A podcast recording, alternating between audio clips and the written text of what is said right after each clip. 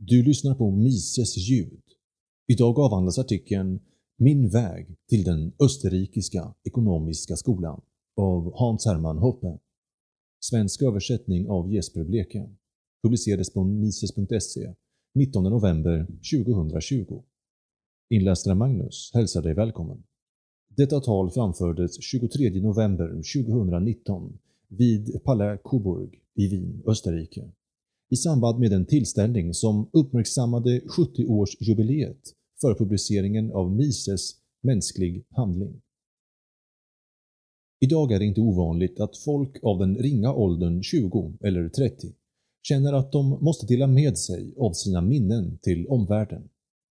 Även på ålderns höst föredrar jag att inte prata om personliga saker och erfarenheter från mitt liv i offentliga sammanhang, utan håller detta privat. Men idag till ära vill jag berätta lite om min intellektuella utveckling. Från ett barn av sin tid, som genom sitt möte med Ludwig von Mises och den österrikiska ekonomiska skolan kom att bli en intellektuell av sällsynt art, enligt somliga en farlig galning, till synes från en annan tid. Och för detta ändamål, en kort biografi. Jag föddes 1949 i efterkrigstyskland samma år som Ludwig von Mises magnum opus Mänsklig handling gavs ut, som jag skulle upptäcka nästan 30 år senare och som hade betydande inflytande över min intellektuella utveckling och som idag, vid denna tillställning, för första gången ska presenteras i en tysk översättning. Mina föräldrar var båda flyktingar från området som är forna Östtyskland och hade efter kriget hamnat i en liten by i Niedersachsen som ligger i Västtyskland. Min far var skräddare med eget företag. En av många saker jag har gemensamt med Roland Bader, vars far också var skräddare. Som efter att ha varit krigsfånge inte återvände till sin, av Sovjet, ockuperade hemby. Min mors familj, hon skulle senare bli grundskolelärare, hade 1946 drivits från sina hem och gårdar av Sovjet och lämnade allt utom vad de kunde ta med sig i sina ryggsäckar. Fram tills att vi flyttade till en närliggande stad i distriktet sju år efter min födelse levde vi i extrem fattigdom. Med ett dass intill den pyttelilla verkstadslägenheten. Men som pojke la jag aldrig märke till det. Tvärtom minns jag mina första år i den lilla byn som en lycklig tid. Från 50-talet fick min familj det allt bättre år efter år Tack vare mina föräldrars hårda slit och livslånga, beslutsamma och disciplinerade sparsamhet. Den lokala utgåvan av Hannoverische Allgemeine lästes regelbundet i mina föräldrars hus och varje måndag damp der Spiegel också ner. Det förekom också en hel del böcker, klassisk litteratur som Lessing, Goethe, Schiller, Kleist och Fontaine och modern litteratur som Thomas och Heinrich Mann Max Frisch, Böll och Grass. Vi hade också några verk om tysk, europeisk och antik historia, liksom flera uppslagsverk och atlaser. Mina föräldrar gillade att läsa och uppmuntrade mig alltid till läsning. Men historia tilltalade mig alltid mer än skönlitteratur, och så är det än idag. Vi hade ingen TV förrän jag var 16 eller 17 år gammal mina föräldrar var inga intellektuella som kunde vägleda mig i min läsning, disciplinerat mig eller vässat mitt omdöme. Detsamma gällde mina lärare i trivialskolan, som alla tillhörde förkrigs- eller krigsgenerationen. Historielektionerna i skolan stärkte mitt intresse för historia.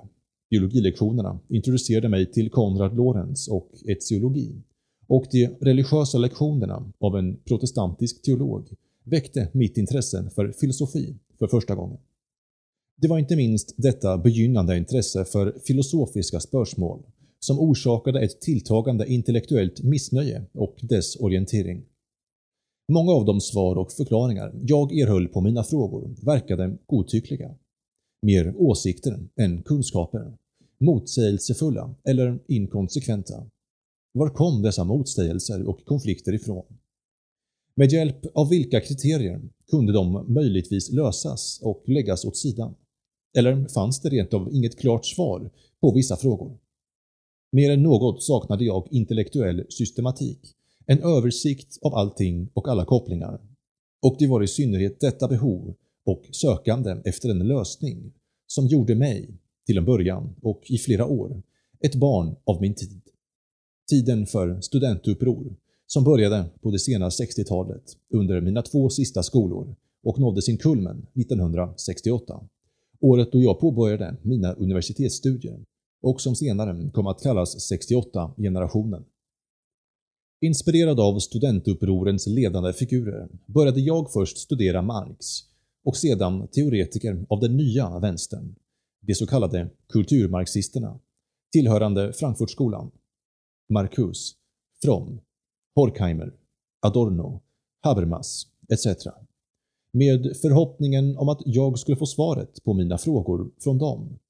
Jag blev, tillfälligt, socialist. Om än inte en följare av verklig existerande socialism som den utövades i Östtyskland, som jag kände till av egen erfarenhet genom regelbundna besök från släktingar och vars miserabla, ynkliga, fattiga ekonomi och proletärledaren äcklade mig. Istället blev jag en följare av vad som kallas human demokratisk socialism, som leddes av en förmodat vis elit bestående av filosofer. Och så föll det sig att Jürgen Habermas, vid den tiden den nya vänsterns unga framtidslöften och idag överstepräst för socialdemokratisk etatism och politiskt korrekt värdesignalerande, blev min viktigaste och första lärare i filosofi och handledde mig i min avhandling. År 1974, när jag skrev min doktorsavhandling, var min socialistiska fas givetvis redan över och min avhandling på ett epistemologiskt ämne, en kritik av empirismen, hade inget att göra med socialism eller vänstern. Min korta vänsterfas följdes av en lika kort moderatfas. Min intellektuella nyfikenhet styrdes bort från Frankfurtskolan och mot Wienskolan. Mer precis till den så kallade vincirkeln som rörde sig kring Moritz Schlick och än mer specifikt till Karl Poppers filosofi, som låg i utkanten av denna cirkel av logiska positivister. Kärnan i Poppers filosofi, vilket än idag troligen är den mest spridda och inflytelserika världsuppfattningen, speciellt utanför det akademiska, är följande dubbla tes. Alla påståenden om verkligheten är av hypotetisk natur. Det vill säga, det kan bli motbevisade eller förfalskade av erfarenhet. Omvänt, alla icke-hypotetiska, a priori eller apodiktiska påståenden, det vill säga påståenden som av princip inte kan falsifieras, är påståenden utan referens till verkligheten. Jag var på intet vis redo att acceptera den universella sanningen i denna tes. Förresten är detta ett hypotetiskt eller apodiktiskt påstående. Medan jag arbetade på min avhandling stötte jag på Paul Lorentzen och den så kallade Erlangenskolan, vilket gjorde Karl Poppers tes högst tvivelaktig, speciellt inom naturvetenskapen. Är det inte nödvändigt att först samla in och mäta data och genomföra kontrollerade experiment för att testa en hypotes om kausala förhållanden? Kommer inte kunskapen rörande konstruktionen av mätinstrument och utförande av kontrollerande experiment före testet av hypotesen i metodologin och beror inte falsifieringen av hypoteser i sig på icke-falsifierbarheten i konstruktionen av mätinstrumenten och metodologin för utförande av experiment. Idag anser jag att vikten av dessa frågor var större än jag gjorde då. Men detta är inte rätt tid eller plats för att ägna sig vidare åt dessa frågor, eller någon högre filosofi. Då som nu låg mitt intresse främst i samhällsvetenskaperna och vad det beträffar var jag till en början mycket villig att följa Karl Popper. Liksom Popper tyckte jag att påståenden om samhällsvetenskaper generellt var hypotetiska, av princip falsifierbara, om så påståenden och att praktisk social forskning måste, som Popper sa, delvis vara social ingenjörskonst. Man måste alltid testa sina hypoteser innan man kan bevisa dem för stunden, men aldrig permanent, eller falsifiera och omrevidera dem. Icke falsifierbara påståenden, å andra sidan, speciellt det som refererar till verkligheten, det vill säga om verkliga objekt, existerar inte i samhällsvetenskaperna. Idag anser jag att denna tes, så skenbart tolerant och öppen för erfarenhet, inte bara felaktig utan rent av katastrofal eller farlig. Först ett litet vardagsexempel för att illustrera dess felaktighet. Ingen vill utsätta påståendet “en person kan inte vara på två platser samtidigt” för falsifiering. Snarare accepterar vi det som apodiktiskt eller a prioriskt sant. Och trots att det är en uppenbar referens till verkligheten, som varje deckarfantast känner till, för om Mr Meyer blev knivstucken till döds i Wien den 1 januari 2019 och Mr Müller var i New York vid tidpunkten, då kan inte Mr Müller vara mördaren i detta fall. Det är inte bara hypotetiskt utan också uppenbart och oemotsägligt. Detta påstående ger oss grunden för den så kallade alibi-principen som gång på gång ger oss ofelbar hjälp i vår vardag. När jag och popperismen till slut gick skilda vägar arbetade jag på min avhandling om grunderna inom sociologi och nationalekonomi. Å ena sidan insåg jag att när man förklarar mänskligt handlande kan man inte klara sig utan kategorierna val, syfte, mål, medel, framgång eller misslyckande. Medan naturliga händelser och naturliga processer är vad de är och måste förklaras med kausalitet utan referens till val, syfte, mål, medel, framgång eller misslyckande. Å andra sidan, mindre uppenbart och av betydligt större betydelse, insåg jag att vetenskaperna om mänskligt handlande innehåller en del nationalekonomi, till skillnad från historia och sociologi, i vilken man mycket väl kan göra apodiktiska påståenden och omdömen på ett sätt som gör att man inte behöver testa något för att veta slutsatsen, utan kan veta resultatet redan från början, a priori, och förutsäga det med säkerhet. Medan jag studerade ekonomi stötte jag på påståenden om kvantteorin, vilket säger att en ökning i penningmängden minskar pengarnas köpkraft per monetär enhet. För mig var det uppenbart att detta var ett logiskt sant påstående, vilket inte kan falsifieras av empiriska data. Men icke och desto mindre ett påstående med tydlig referens till verkligheten rörande verkliga ting. Men vart jag än vände mig i samtida litteratur, till vänster av Paul Samuelsson eller till höger av Milton Friedman, var hela ekonomernas skrå rent ut sagt förälskade i vinfilosofins logiska positivism, eller popperism, enligt vilken sådana apodiktiska sanna, verklighetsgrundade påståenden är omöjliga eller vetenskapligt otillåtna. För dem var detta påstående snarare antingen en ren tautologi, en definition av ord bestående av andra ord utan någon referens till verkligheten, eller en empirisk falsifierbar hypotes att testa. Den intellektuella spänningen och irritationen som till en början uppstod ur denna diskrepans övergick snart i tillfredsställelse.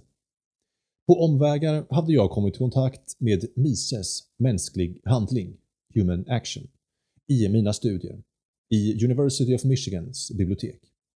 Mises bekräftade inte bara min bedömning av den logiska karaktären hos centrala ekonomiska påståenden utan presenterade också ett komplett sammanhängande system av apodiktiska eller a priori-påståenden, hans så kallade praxiologi, och förklarade de fel och katastrofala konsekvenser som den positivistiska vinska filosofin leder till och vars samtida huvudpersoner han var väl bekant med. Upptäckten av Mises och omedelbart därefter hans amerikanska elever, i synnerhet Murray Rothbard, gav mig å ena sidan en intellektuell befrielse. Här var den efterlängtade, integrerade, samstämmiga översikten av alla ting. En struktur av mänsklig kunskap. Men å andra sidan förde det med sig en hel del ilska och besvikelse som ledde till en tilltagande alienering mot den akademiska universitetsindustrin och den rådande allmänna opinionen.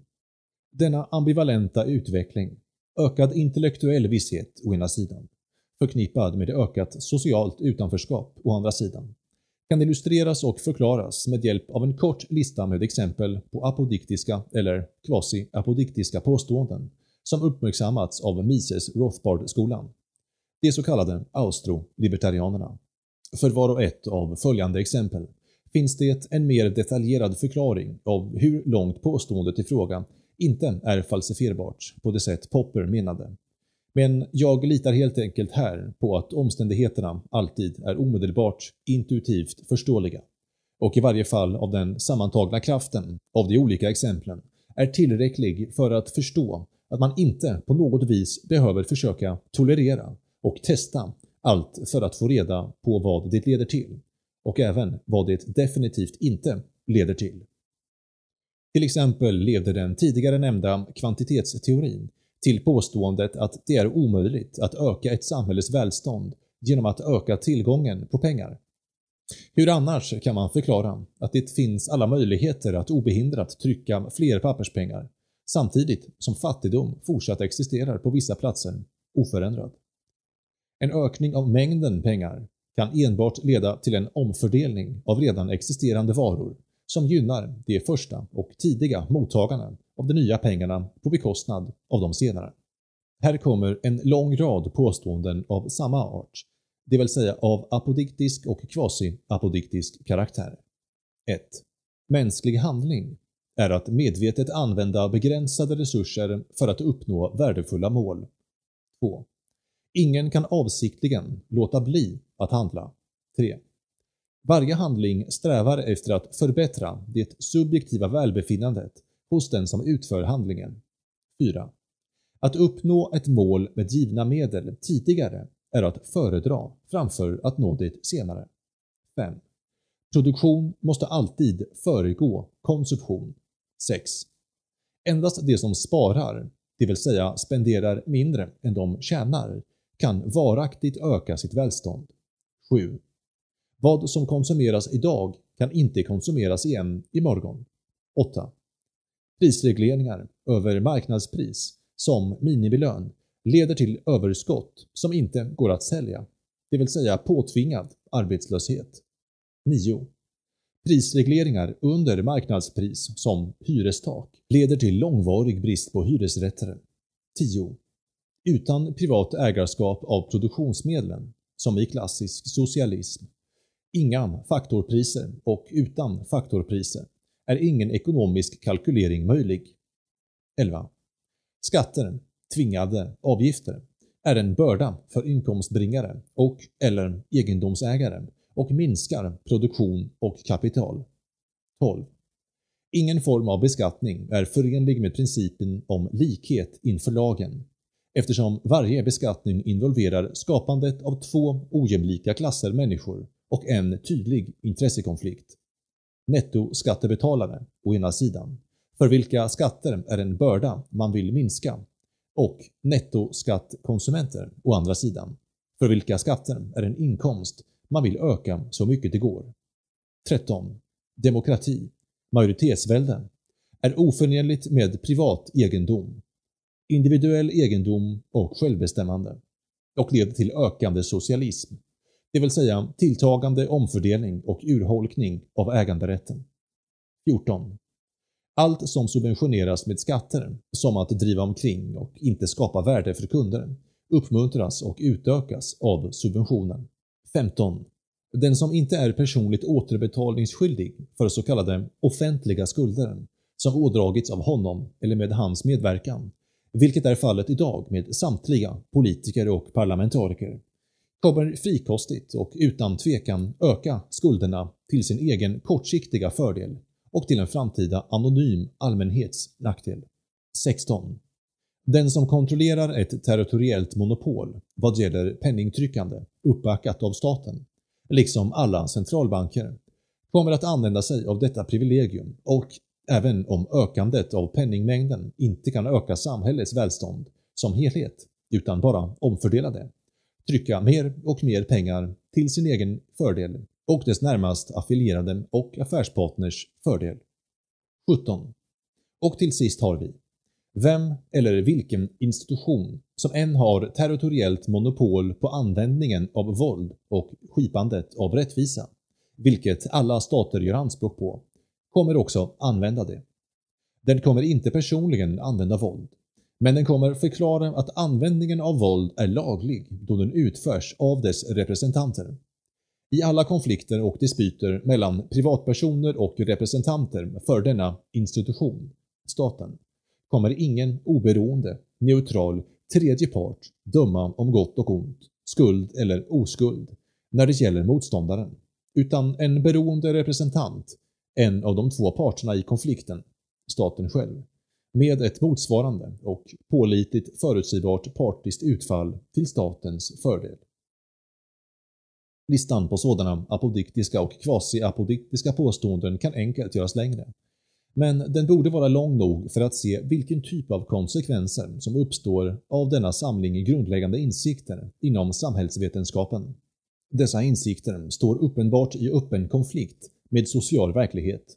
I den verklighet vi lever existerar våldsmonopol, monetära monopol, skatter, skattebetalare och skattekonsumenter, skattesubventionerade dagdrivare, majoritetsvälde, demokrati, offentliga skulder, ansvarsbefriade politiker och parlamentariker, kapitalkonsumtion, konsumtion utan besparingar, omfördelning av egendom, minimilöner och hyresregleringar. Och dessutom är inte alla dessa gärningar eller institutioner under konstant kritik. Tvärtom är det nästan alltid och av alla presenterade som självklara, korrekta, goda och fulla av visdom. Konsekvenserna av dessa insikter och i skenet av den sociala verkligheten borde stå klart. För att göra det enkelt. Man blir, och jag själv blev, först förbluffad. Det blev allt tydligare för mig vilken galenskap som råder i samtiden och jag var förbluffad över vilken tid och ansträngning det tagit mig att inse detta i själva verket uppenbara faktum. Och det finns uppenbarligen två orsaker till detta. En var helt enkelt mänsklig dumhet. Även om det mål man eftersträvade kan ha varit i högsta välmening tog man fel på vad gäller medel. Det var dumt till exempel att bekämpa arbetslöshet med minimilön och bostadsbrist med hyresregleringar. Det var dumt att förvänta sig mer generellt välstånd som en följd av ökningen av penningmängden eller ekonomisk tillväxt som en följd av ökning av krediter utan ökat sparande. Det var dumt att införa demokrati som ett sätt att beskydda egendom. Och det var också dumt att förvänta sig en minskning i våldsanvändningen eller ökning av rättvisa, det vill säga opartisk konfliktlösning, som en följd av inrättandet av ett våldsmonopol och ett monopol på rättsskipning, staten, eftersom skatter, det vill säga våld och hot om våld och partiskhet i konfliktlösning, är grundläggande karaktäristik för varje stat. Men det var, tyvärr, på intet sätt enbart dumhet som låg till grund för galenskapen. Det fanns också avsiktliga lögner och bedrägerier. Det finns också lögnare och bedragare som kände till allt detta de visste att de tidigare nämnda institutionerna och medlen inte kunde, någonsin, leda till de godartade resultaten som de mer enfaldiga hoppades på. Men i vilket fall, eller just på grund av detta, propagerade de för och stöttade dem eftersom de själva och deras vänner och följare kunde tjäna på dem. Om än bara på bekostnad av andra. Och såklart blev det omedelbart klart för mig vilka dessa personer och kretsar vilka skurkar och deras hantlangare var. En annan sak som jag kom underfund med genom att studera Mises och hans filosofiska skola. Orsaken till properismens popularitet i synnerhet i dessa kretsar. För denna filosofi tillåter inte bara vilka galna uttalanden som helst att vara hypotetiskt möjliga och vilket nonsens som helst att prövas i praktiken. Den tillåter även, tvärt dess påstådda öppenhet för erfarenhet, försvar av vilket nonsens som helst med hjälp av dåliga bortförklaringar. Om minimilöner inte minskar arbetslöshet eller fattigdom är det för att de inte är höga nog. Om ökad penningmängd och kreditexpansion inte leder till ökat välstånd är det för att ökningen var för liten. Om socialism leder till fattigdom istället för välstånd är det för att den tillämpades av fel personer, eller på grund av klimatförändringar, eller någon annan påverkande variabel, etc. etc. Men som jag redan antytt, hade all denna kunskap och förståelse, inre frid, tillfredsställelse och ja, även lycka, som jag upplevde genom mitt möte med Mises verk även sitt pris. För när du väl har förstått din Mises och lärt dig att se världen med österrikiska ögon kommer du snart att märka, åtminstone om du är villig att erkänna det, att du är ganska ensam och isolerad. Man står inte bara inför hotet från alla dessa politiska skurkar, utan också en stor del av deras hantlangare. Speciellt hela det skattefinansierade akademiska universitetsetablissemanget som jag försökte hitta en väg in i. En akademisk karriär var spår, närmast omöjlig, och det tog avsevärt mod, kämpaglöd och uppoffringar för att inte avgå eller att ge upp. I Tyskland, för att nu inte tala om Österrike, var jag illa ute. Därför bestämde jag mig för att flytta till Amerika. Så Mises blev mer än bara en intellektuell. Han blev en personlig förebild för mig. Mises hade nekats en vanlig akademisk karriär i Österrike och efter att nationalsocialisterna tagit makten tvingats emigrera till USA. Även där, i hjärtat av kapitalismen, hade han svårt att komma in. Men hans mod och kämparglöd var oförminskade och han lyckades göra sig hörd och utbilda nya generationer studenter, inte minst den briljante Murray Rothbard. Rothbard hade också motarbetats i sitt liv och hans akademiska karriär hade varit ganska skakig. Men det var Rothbard som nu tog mig under sitt beskydd i USA, hjälpte mig bli professor och i synnerhet kopplade ihop mig med Ludwig von Mises-institutet, grundlagt av Lew Rockwell 1982 och inspirerat av Rothbard som studierektor. Det är tack vare Mises-institutet, med vilket jag behållit nära kopplingar från dess ödmjuka början fram till nutid och vilket, under den enastående Lew Rockwells ledning, har vuxit till ett institut med världsomspännande värden och kontakter, som ett evenemang som kan äga rum i Österrike idag. Tack vare hans verk är Mises och Rothbards namn och verk betydligt mer kända idag än under deras livstid. Det finns faktiskt inget land i världen där det inte finns en Mission eller rothbardian. Mina egna skrifter är nu också tillgängliga på 30 olika språk. Och det är synnerligen en indikator på den framgång den österrikiska skolan uppnått när en publik på 1500 personer närvarade vid den föreläsning jag gav nyligen i Moskva av alla platser och flera hundra fick till och med vända på grund av platsbrist. Trots denna ovedersägliga framgång kan man givetvis inte förneka att den messianska österrikiska skolan fortfarande representerar en intellektuell utbörling. I synnerhet som österrikare har man anledning att vara pessimistisk över utvecklingen i västerlandet. Åtminstone på kort och medellång sikt. För vi lever i en tid då den vanliga galenskap jag nyss nämnde ännu en gång intensifierats tack vare den galna doktrin på politisk korrekthet och den patologiska, quasi-religiösa klimatmanin hos infantila så kallade klimatbeskyddare, åt vilka man knappt vet om man ska skratta eller gråta. Men idag finns det inget som kan stoppa Mises-skolan längre. Och när sanningen väl segrar, för det är endast det som är sant som kan fungera på sikt, då är den österrikiska ekonomiska skolans tid inne.